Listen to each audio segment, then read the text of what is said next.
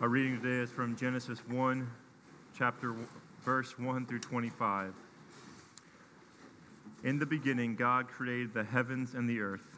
The earth was without form and void, and darkness was over the face of the deep. And the Spirit of God was hovering over the face of the waters. And God said, Let there be light, and there was light. And God saw the light was good, and God separated the light from the darkness. God called the light day, and the darkness he called night.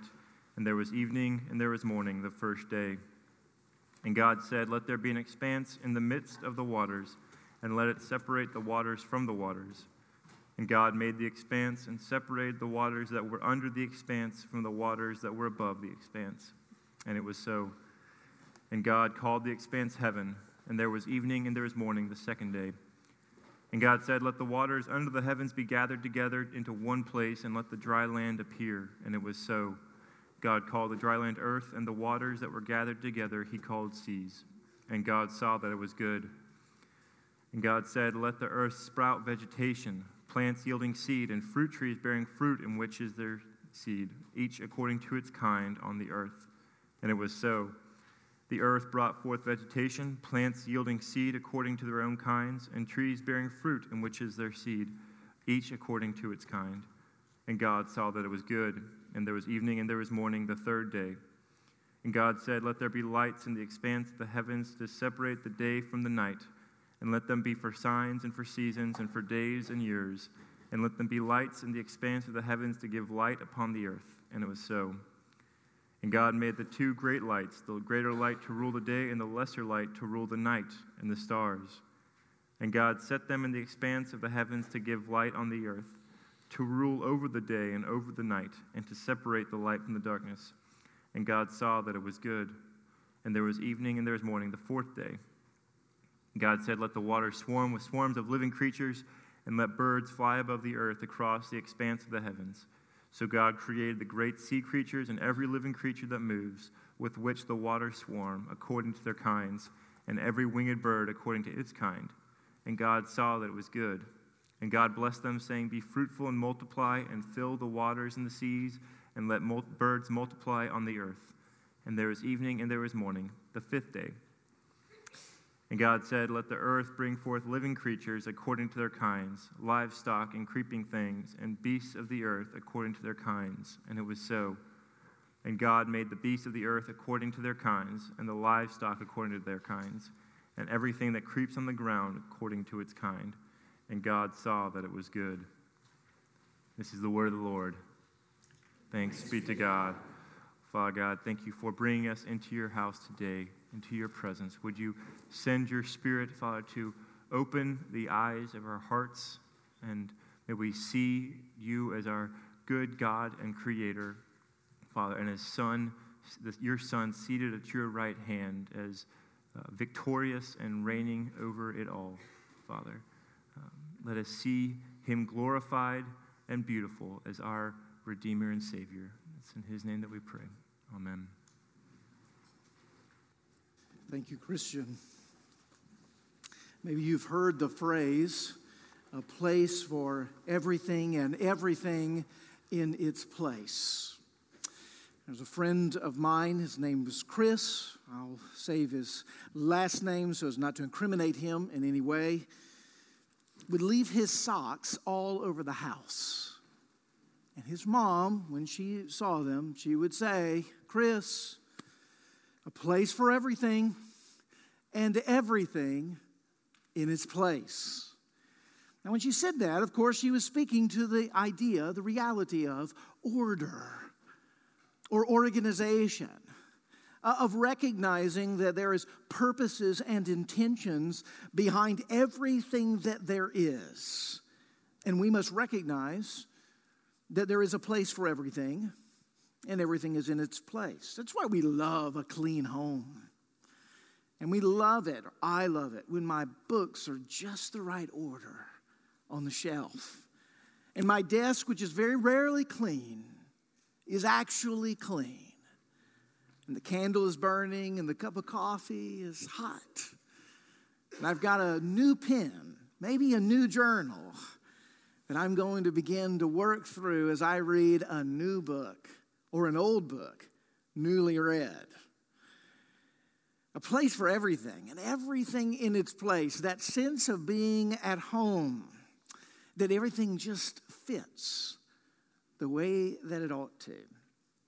In many ways, that's a summary of uh, Genesis chapter 1. It's a recognition that God, in the created order of Genesis chapter 1, makes a place for everything and he puts everything in its place. It helps us see, as you probably heard in Christians' reading of the narrative, the unfolding of each of the creation days as they build from one to the other. Uh, being sure that the spaces created and the things created for those spaces are, are just as they ought to be a place for everything and everything in its place. Uh, the symmetry of the reading, the, the repetition, uh, the, the sense of the, the language and the building and the momentum, even a sense of the escalation that day two builds from day one, and day three builds from day two. And the sense that we're going somewhere. And each moment that we're going somewhere, we're getting closer and closer to a place for everything and everything in its place. The recognition is, though, when we read the pages of Scripture and we look at the unfolding of the Bible, we realize that stuff over time gets out of place begins in Genesis chapter 3 with the fall. All of a sudden, the way in which God had created everything and the order in which God had created everything is now all disordered or disarrayed. Oh, it still has a rightful place, it's just not there anymore.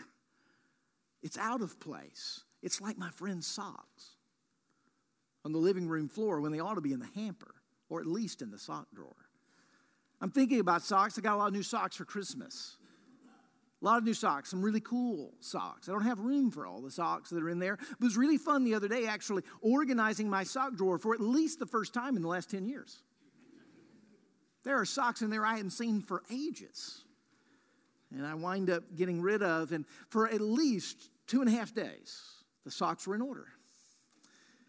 A place for everything and everything in its place. When we read further into the Bible, we begin to realize that not only are things disordered, disarray, even though they're not in the place that they ought to be, that God is on a mission to get them back to that place. The reordering of the entirety of the created order, starting with you and with me. And all of this is embedded right here in Genesis chapter 1. And so we want to look at a place for everything and everything in its place. Uh, we want to look a place for everything, but everything's out of place. And we want to look at a place for everything, everything returned to its place. Let's start with this in the creation order. As many readers have read Genesis 1 over the years and studied it, they've acknowledged, like Alexander Pope did, the great 18th century uh, English analytic poet, when he was looking at creation and then reading through some of the, uh, the passages in the scripture that deal with creation, he, looking at it all, Pope came to the conclusion that order is heaven and earth's very first law.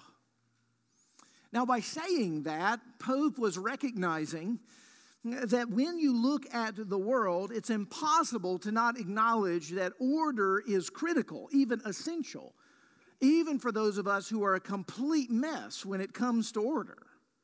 It's essential to the way in which things operate. For instance, you want your body in order, and it works sometimes in order. And if it's not working in order, you want to get it in order so that it will work in order.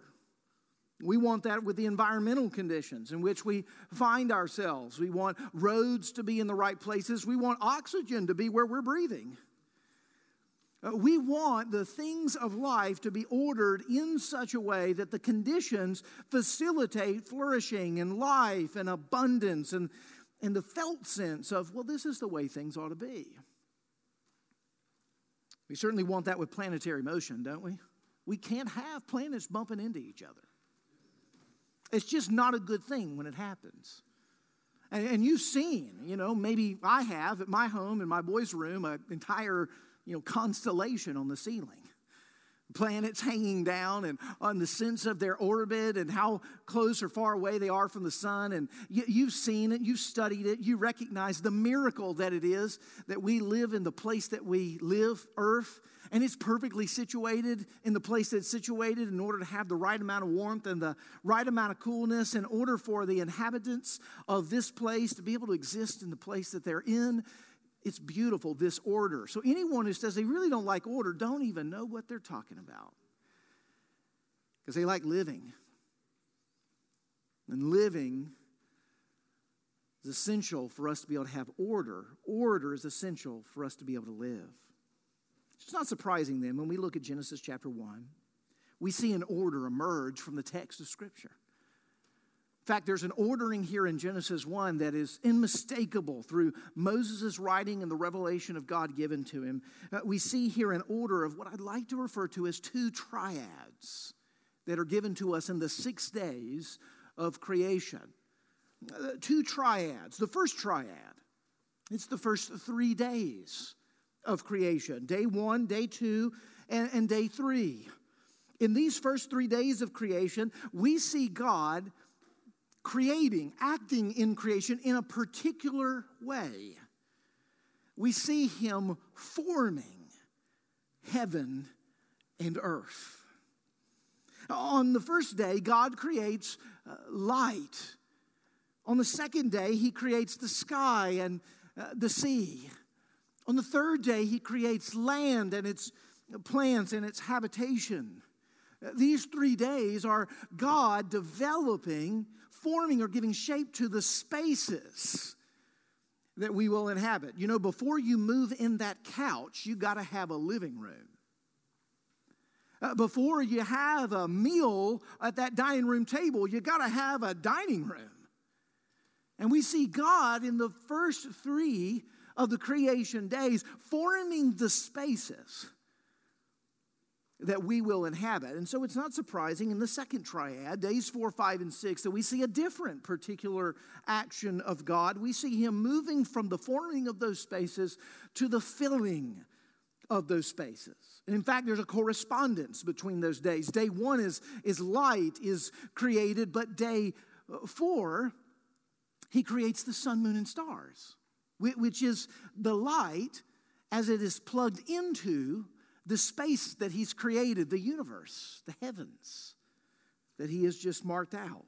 Day two, he, he, created the sky and the sea. So the upward atmosphere and the, and the chaos of that sea that we described even last week. And then, not surprisingly, in day five, he puts birds in that sky and he puts fish in that sea. He begins to now fill the spaces that he has shaped and as he's formed. Day three, he creates land and day six, he creates land animals and he creates human beings. Uh, these are the inhabitants that are going to fill the spaces in which he has created.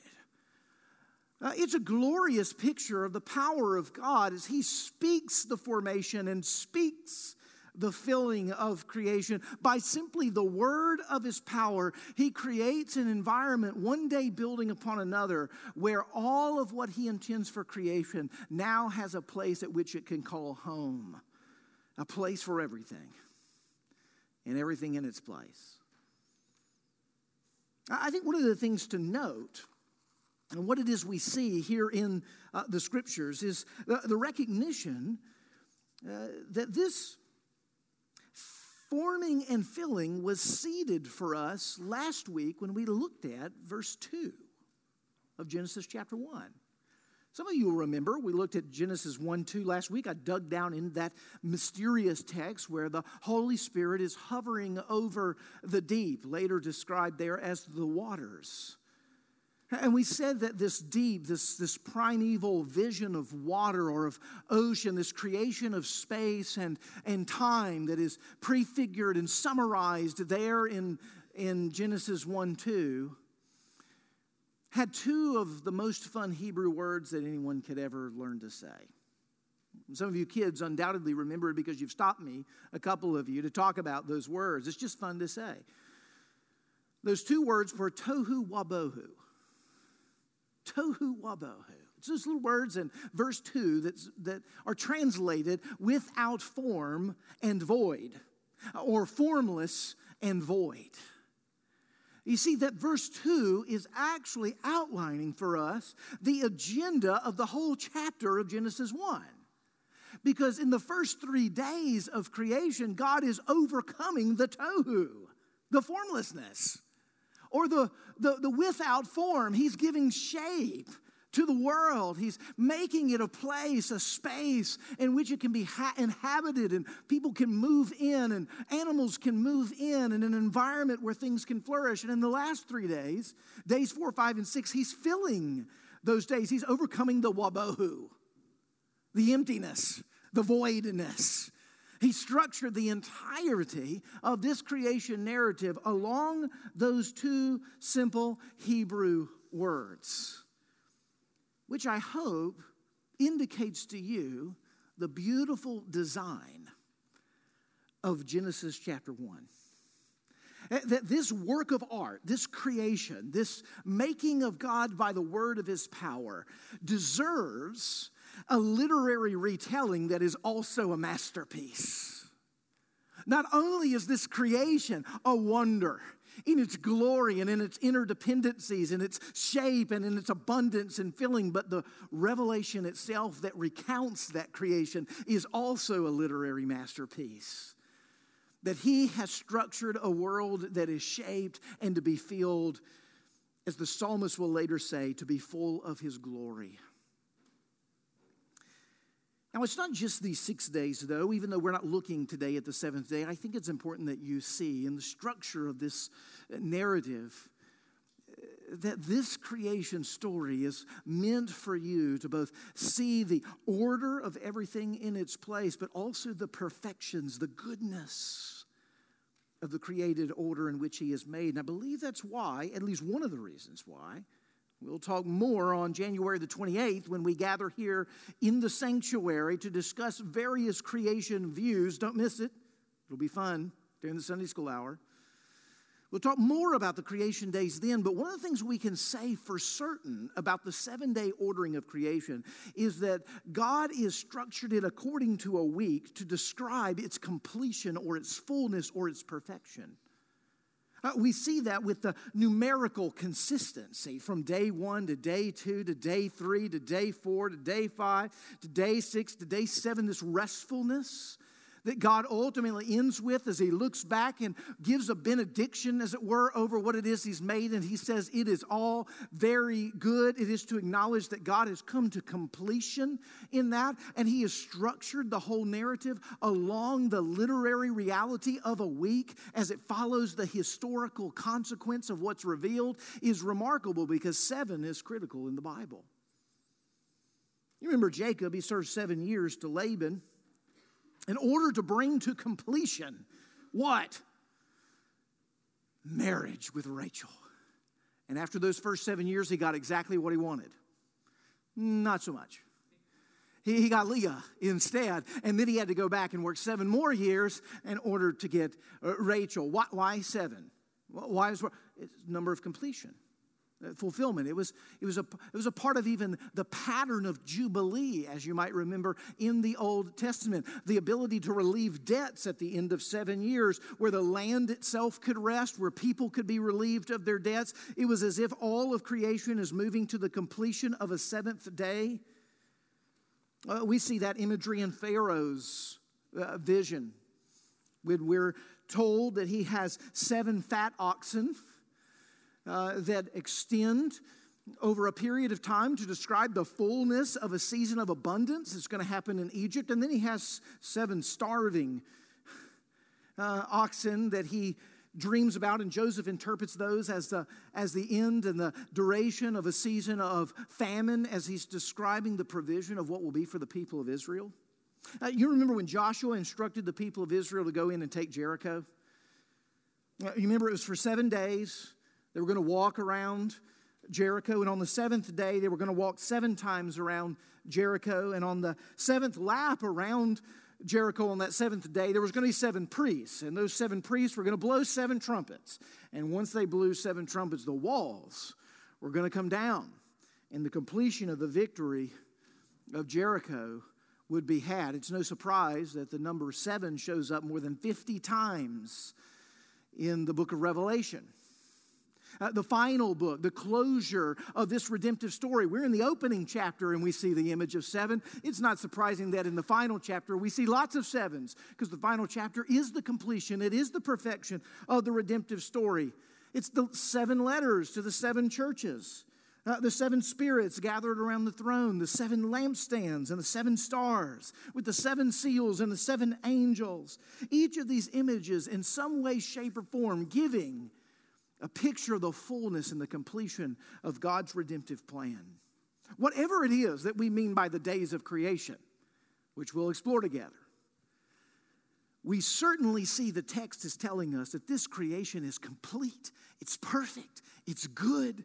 We have God's rhythm through each of those days as he steps back from that which he has made and he declares it to be good. And on that seventh day, in a state of rest, as he looks out over what he has made and he says, It is very good in the superlative.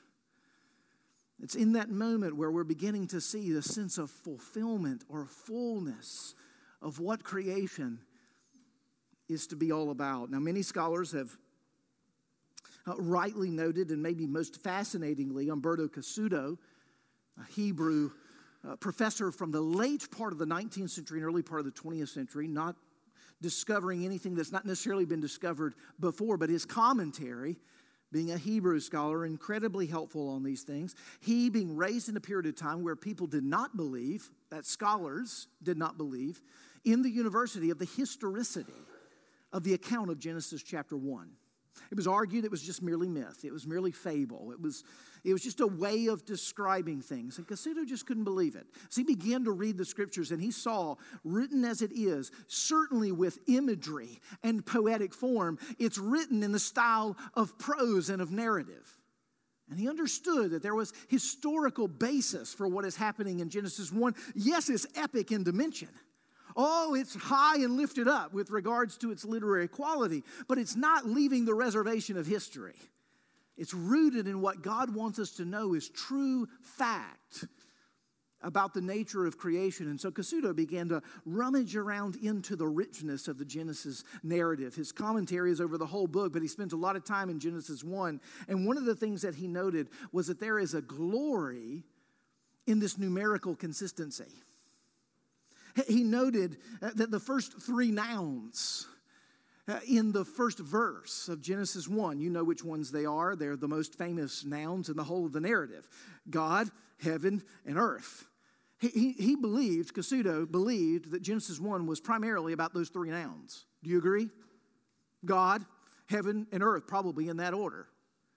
The most important thing the Bible's trying to tell us is about God and what ultimately takes place in heaven and how it relates to what it is he's going to accomplish on the earth. He saw this as not merely the beginning of the book of Genesis, but the beginning of the emphasis of the Bible itself. Uh, Cassuto understood also that when you begin to look at and really examine the way in which those terms are used in Genesis chapter 1, he began to realize that all of them are used according to multiple of sevens, believe it or not.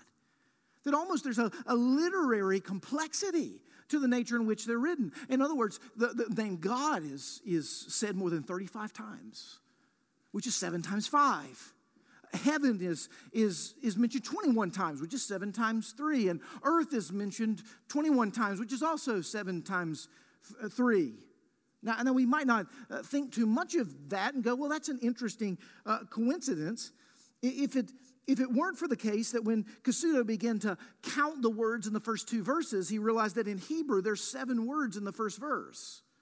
And in the second verse, there's 14 words, which means that the first two verses, there's 21 words, which the summary of creation is put in completion of the number of seven. Well, you might be a coincidence as well, but then Cassuto looked at the seventh paragraph. The seventh paragraph in the creation narrative, guess what is about the seventh day? In the seventh day of creation, there are three sentences, each with seven words. And in the middle of those seven words, there's three words the seventh day.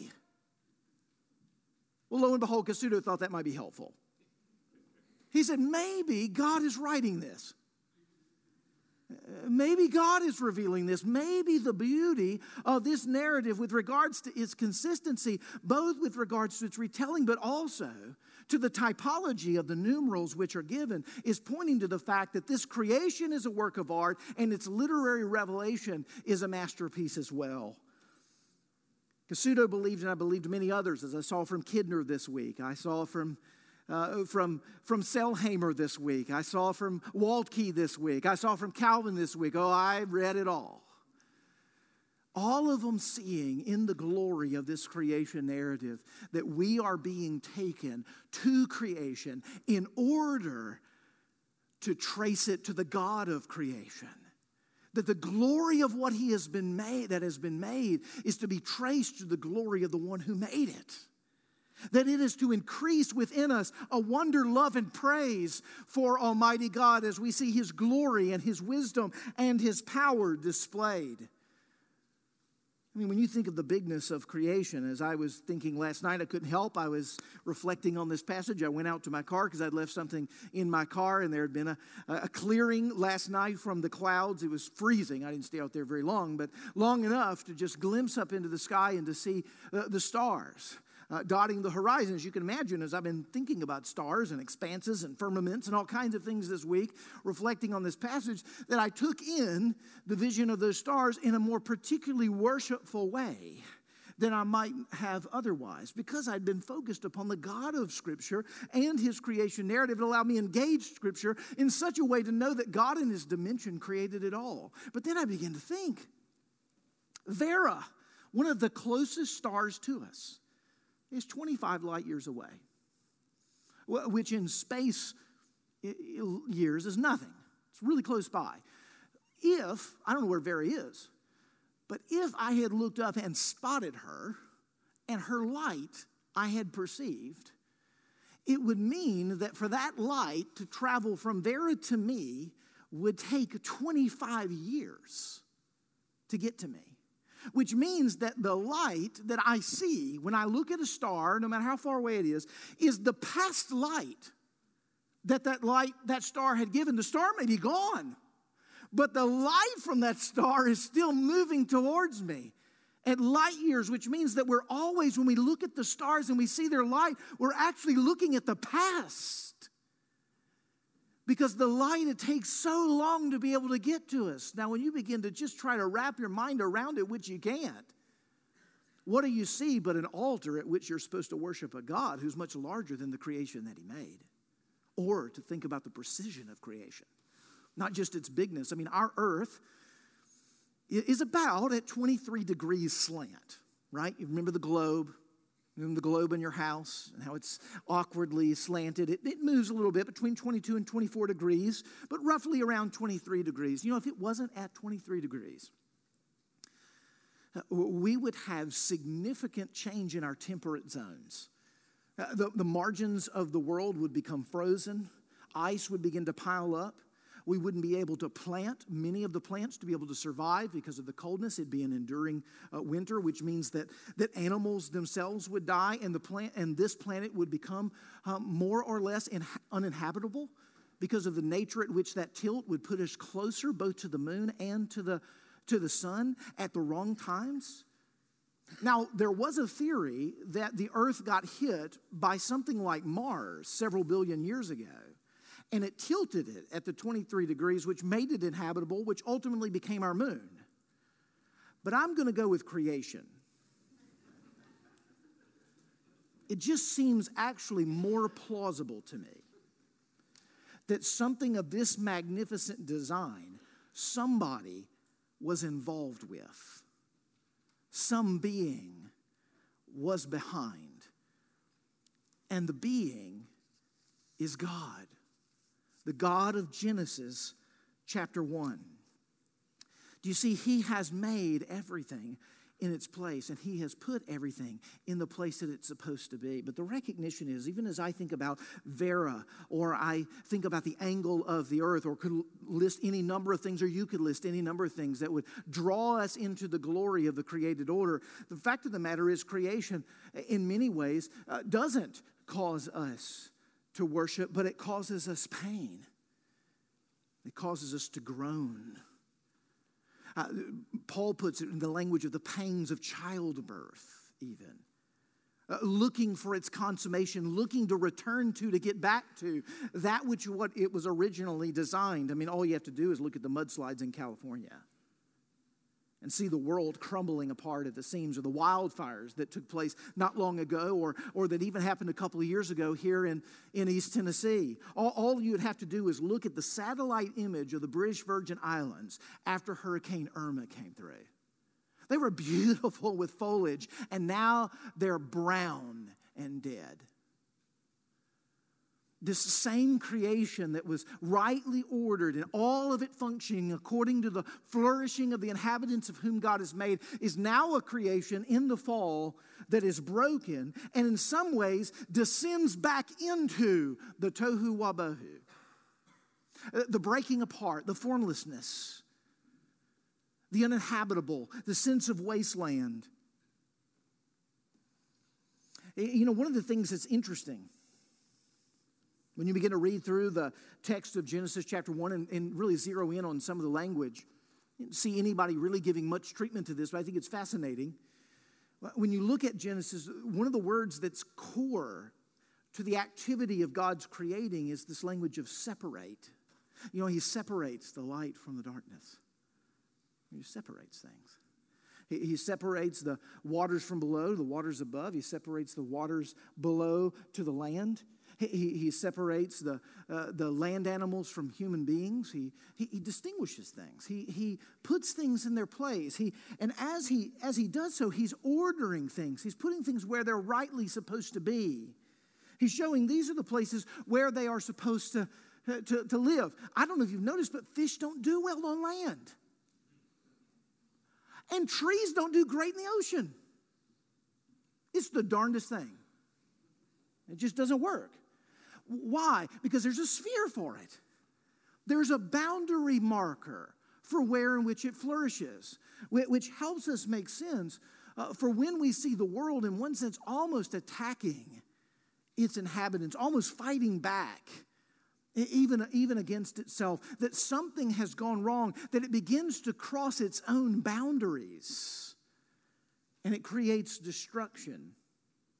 This makes a lot of sense, though, if you can think about the very core of the fallenness that is the reality of which we live. And you go back to that original story of our fall. You remember we were in the Garden of Eden, and God's walking with us in the cool of the day. And he sits there in the midst of the garden. You know what he does? He separates something out, he creates a boundary. It's called the tree of the knowledge of good and evil. And he says, You don't live in eating this one. You're like the fish on land, you're like the tree in the water. You don't live in eating from this tree. Now, I've given you all of the other trees, but this is your boundary marker. If you eat of this one, what will happen? You'll surely die. And so, what did we do? Well, we did what is the very definition of the word sin. One of the words sin that's used in the scripture is the word trespass. We went past the boundary. We went where we shouldn't go. We walked what wasn't open to us.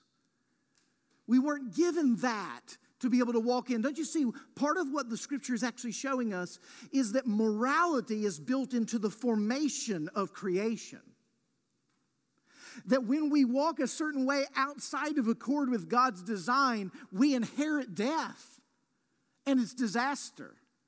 You, you know this feeling. Walking out of accord with God's will. You know this experience of walking years on end or months on end unrepentant of your sin. Life gets better, right? No, you begin to look and smell like something's dead because you're living outside of the boundary of your habitation. You're trying to be a fish on land. You're trying to operate outside of the construct in which the Lord has placed you, which is where you are most free, the place that you were designed to be. But Adam and Eve in that moment desired to be God. They didn't want the boundary of what it meant to be man. Simply made in the image of God. They wanted something more. And so they went for the boundary marker despite the fact that God had said, Don't eat of it and you will surely die. And in that moment, they just they didn't just break a law, friends. They unleashed a power. A power in the world. And in the unleashing of that power, the world itself came under the curse of God, as we will look at in Genesis chapter 3. So much so that we could say it this way When you see Hurricane Irma wipe an island off the map in the Gulf of Mexico, you're seeing the fruit of eating from the tree of the knowledge of good and evil. Because you know what you're seeing? You're seeing water that has its boundary come ashore and take over something that's not its. It's not for it. And you're seeing the, the tohu and the wabohu, the, the breaking down begin to take place. When you see a funnel cloud drop down out of the sky to destroy the earth, you know what should ring in your head? Clouds shouldn't be on earth destroying things. That's not their boundary. That's not where they were made for. They're crossing their boundary because they're actually bound up in the curse of the boundary crossing that we've already done when we ate of the tree of the knowledge of good and evil. You see, we've unleashed a power in the recognition of this when we cross over to that which should have been separated out from us. What actually happens is that comes and it begins to wield power against us. And it runs much deeper than just creation.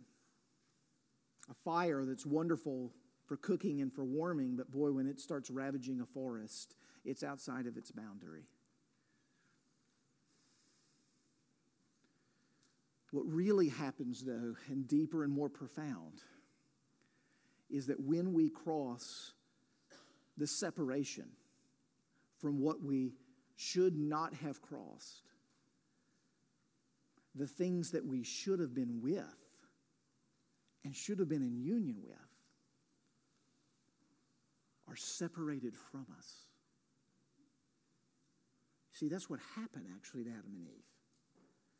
When they crossed the boundary of the tree of the knowledge of good and evil and went to where they should not go, God, at the end of Genesis chapter 3, drove them out of where they should have been the Garden of Eden. We're told at the end of Genesis chapter 3 that he sends them out of the garden stronger. He drives them, says it twice. Meaning to say that not only did they cross the boundary, but now they've lost the one thing that they need to be in union with which was God Himself. Which is why Isaiah can say in 59 2, Your sins have made a separation between you and God. And the rest of Scripture is groping for, searching for, unfolding towards how the separation that has happened between us and God can once again be fused. And we see it, of course, when we come to the Lord Jesus Christ. Because, friends, it was there when Jesus crossed the boundary of heaven to earth. We had tried from earth to get to heaven through our own machinations, but He, in grace, came from heaven to earth in order to redeem us. He crossed that boundary. And do you know what happened when He was on the cross? He took up the reality of the separation that we were supposed to experience. You know how painful it must have been for Adam and Eve that day when God drove them out of the Garden of Eden. It pales in comparison to the separation that Jesus felt on the cross when he cried out, My God, my God, why have you forsaken me? He is the only one that should have never been separated from God.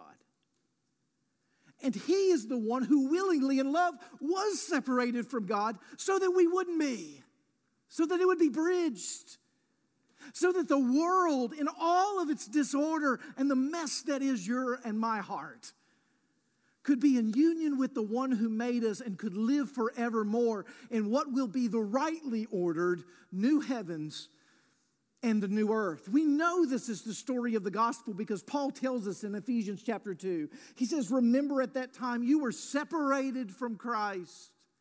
You should have been with God, you should have known Him. But at that time, in your flesh, in your sin, Gentiles, you were separated from Christ. But now in Christ Jesus, you who were far off have been brought near by the blood of Christ. That's an amazing truth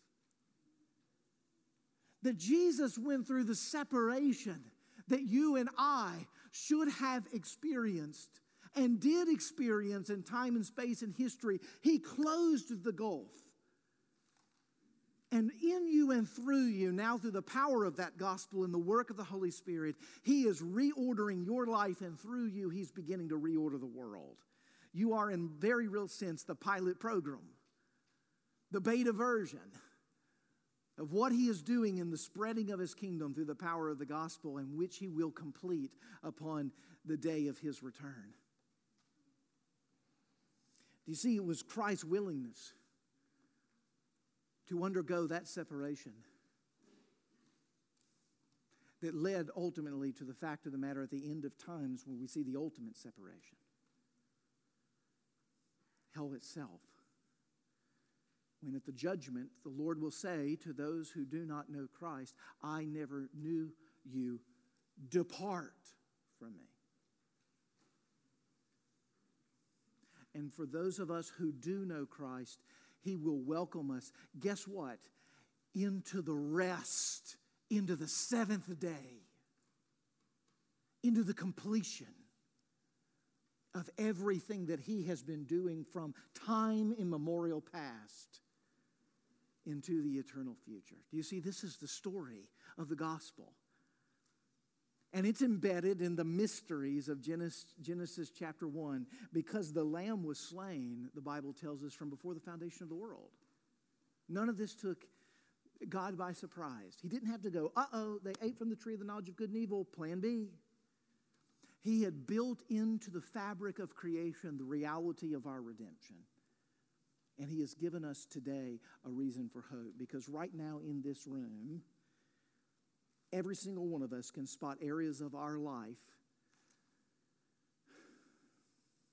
where there is chaos, where there is a mess, where there is sin, where there is disorder, where there is the, the reckless abandon that's wielding destruction on ourselves and on others in our faithlessness and in our sin.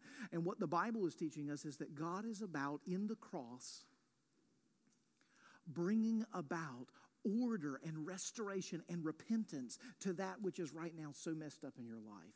Take comfort in this, friends. If the cross, the worst of all separations, and the grossest and the bloodiest of chaos and mess that you can imagine is the place where God does his greatest work, then there is no mess in your life that he can't clean up through the power of that cross and bridge whatever separation and loss and mess there is right now. And today, in the power of the gospel, he wants you to believe that. As you walk into this year and you see areas that you think that'll never change, there's no hope there. I've done the best I know to do there. As you tell that false narrative to yourself and you believe more of your internal voice than the Word of God, in this moment, God is saying to you, that's a lie. Don't belittle the cross of my son. If I can bring the best out of the worst, as it happens to my son on the cross through the separation, the pain that he felt, what do you think I can do with you? And so the question in the days to come will be what is the weakness, the struggle, the difficulty of your life right now that He is going to turn into a place to show His glory? Where's it going to be? Today, submit yourself to the order of the walking in and through and with Christ all the days of this life until we get to the life to come. Keep walking with Christ by faith. And all the loose ends will be tied up when you get to the seven of the rest of heaven itself. Father in heaven, I've asked that you would do this in whatever way it needs to happen in the lives and the hearts in this room. And you know so much better than I would know, and even better than we would know about ourselves. We wholly and completely trust you with only the process that you can bring. Create and recreate us in Christ and grow us into his glorious image until we are fully and completely captured by his righteousness, consummated as it will be at the end of time when you invite us into your rest. Lord, let this message settle on us and let it renovate us, create spaces, and fill us with your grace so that this truth might not be a moment of reflection on a Sunday morning but might become a place at which to stand the rest of our lives.